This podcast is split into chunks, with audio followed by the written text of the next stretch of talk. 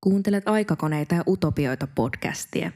Tässä sarjassa jaetaan ajatuksia ilmastonmuutoksesta. Pohdimme menneisyyden kokemuksia, tämän päivän arkea ja tulevaisuuden mahdollisuuksia. Tässä jaksossa kuullaan Visavuoren museosäätiön hallituksen jäsentä Lilli Ööliä. Öl on taiteilija Kari Suomalaisen tytär ja taiteilija Emil Wikströmin lapsen lapsen lapsi. Jaksossa Öl kertoo Visavuoren merkittävästä luonnosta – mökistään, joka sijaitsee Visavuoren museon naapurissa, sekä historian tarinoiden kertomisen tärkeydestä.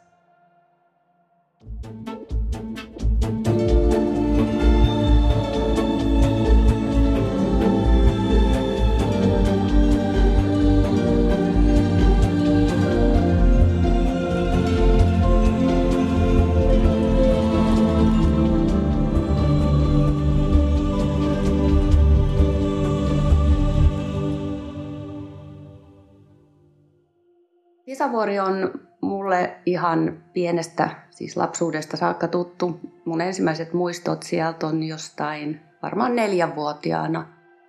Voi olla nuorempanakin, etten tiedä minkä ikäinen mä olin silloin, kun äiti ripusti pyykkejä meidän keittiöön, kun siellä ei ollut. Siis meidän, me, siellä museon yhteydessä on siis meidän kesämökki. Et niille, jotka ei tiedä, niin Visavuoressa on siis Emil Wikströmin museo, mutta siitä mäki alas, niin siellä on semmoinen talo kuin Alatalo, joka on siis ihan ensimmäinen Visavuoren rakennus. Se on rakennettu niitä rakennusmiehiä varten saunaksi, jotka rakensi Visavuoren.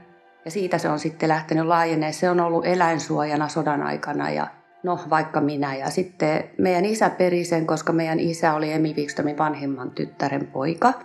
Niin me saatiin sitten se Alatalon alue siitä. Se koko alue on jaettu Emil Wikströmin kolmelle tyttärelle. Ja me saatiin se sitten se alatalo ja se on mulle semmoinen paikka, että mun, mun varhaisimmat muistot on jostain just sieltä kolme-neljävuotiaana, kun sinne tuli ensimmäiset museonhoitajat.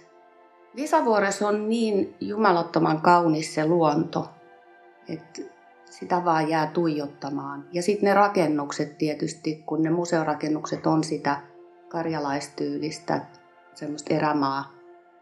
Jotenkin hassu sanoa erämaa, kun on niin luksusrakennuksia, mutta, mutta mun lempipaikat siellä ihailla niitä maisemia on aamulla, kesäaamuisin meidän keittiön portailla. Mä istun semmoisen valtavan arabia kahvimukin kanssa ja kattelevaa ympärille ja siinä on perhosia ja lintuja ja kaikkea mahdollista elämää näkyy ympärillä. Se on ihana, joskus siellä on jopa metsäkauriita tulee siihen meidän pellolle ja Museovieraille sanoisin, että lystihuone on ehdoton. Se on siellä niin kuin Mäennyppylällä. Totta kai ne museorakennukset on aivan fantastiset kanssa ja niihin kannattaa tutustua, mutta kyllä semmoinen niin on lystihuone, joka, josta on siis näkymä koko järvelle. Se on aivan valtava hieno paikka. Ja sitten siellä on semmoisia muotoutuneita mäntyjä, jotka tekee niin kuin melkeinpä, me puhuttiin intiaaniteltoista, että ne tekee sellaisia niin kuin suojia. Ja siis se on jotenkin ihan järkyttävän hieno se näkymä sieltä. Jos huolet painaa tai on jotenkin semmoinen olo, että tämä maailma on ihan mätä ja kaikki on pielessä ja muuta, niin ei tarvitse istua siellä lystihuoneessa hetken aikaa ja katsoa, vaikka olisi sateinenkin päivä, niin, niin katsella sinne järvelle, niin, niin heti tuntuu paremmalta.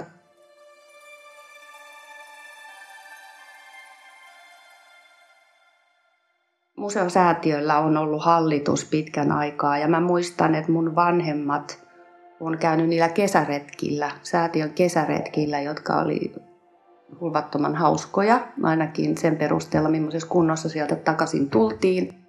Mutta se on muuttunut nyt hyvin paljon ammattimaisemmaksi se toiminta.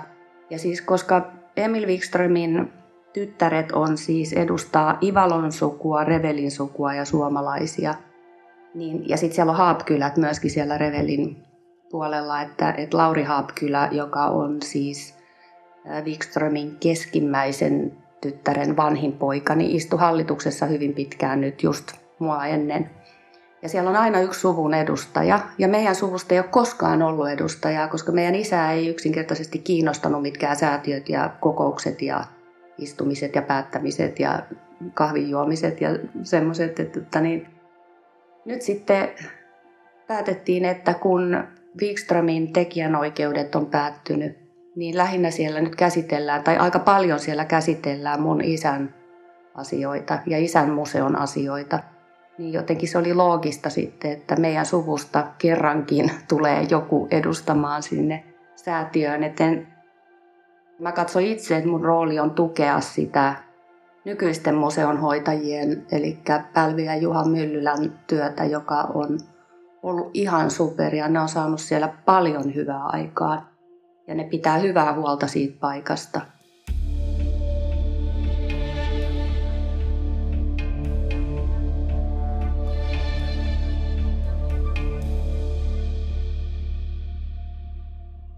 Oon aina ajatellut sillä tavalla, että taiteessa kaikki avoimuus ja se, että se on kaikkien ihmisten nähtävillä, niin, niin se on äärimmäisen tärkeää. Visavuori on äärimmäisen tärkeä ihan arkkitehtonisestikin, kun se on se ensimmäinen erämaa taiteilijakoti, joka koskaan on rakennettu. Että se, on, se on vanhempi kuin Tarvaspäät ja kaikki muut, jotka tuli sitten jälkeenpäin. Se on tärkeää, että nähdään sitä elämäntapaa, mikä silloin on ollut. Et lapsille varsinkin, joille se ei ole tuttua. Et kun lapset on syntynyt tähän digimaailmaan, niin, niin se on tärkeää nähdä, että miten aikaa vietettiin. Et siis sehän on ihan eri elämäntyyli ollut silloin. Ja se on ehkä ollut terveempikin, että jos nyt ajatellaan Wikströmiä, niin, niin nehän heräs siinä viiden kuuden aikaa aamulla ja sitten aloitettiin niitä puuhasteluja. Niillä oli oma talvipuutarha ja niillä oli oma puutarha yleensäkin niin kuin kesälläkin.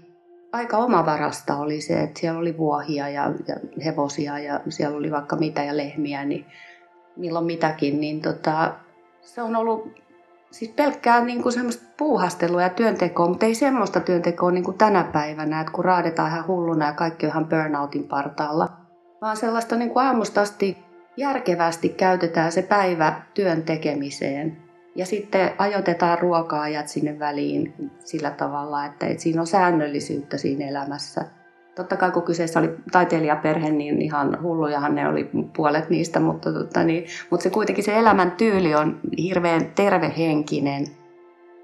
Kun mulla on pieni unelma, että me mentäisiin takaisinpäin.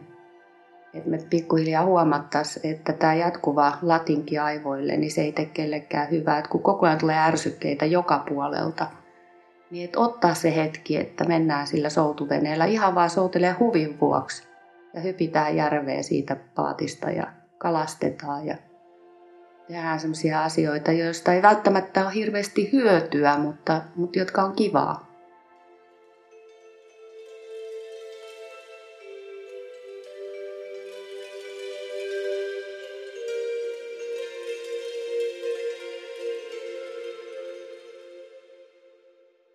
Mulla on valtavan suuri arvostus Emil Wikströmiä kohtaan sen takia, että hänelle ilmoitettiin nuorena miehenä, että ei hänestä tule oikein mitään, hän on niin heikko. Hänellä on niin heikot keuhkot ja hän on niin heiveröinen ja ei tule mitään, että ei ole varmaan pitkäikäinenkään.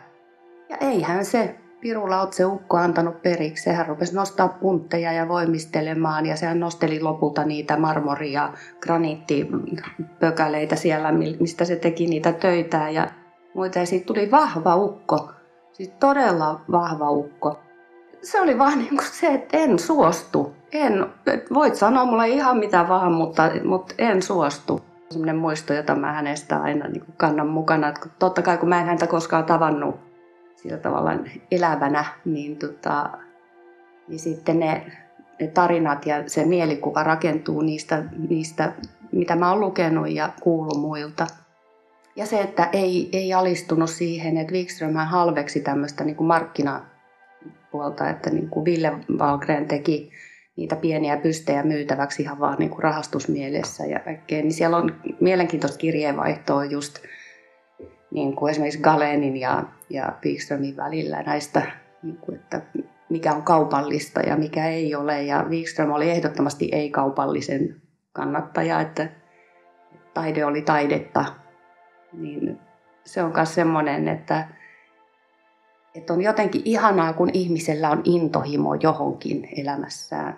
Oli se mitä tahansa. Se voi olla vaikka pitsin nypläys, mutta kuhan on joku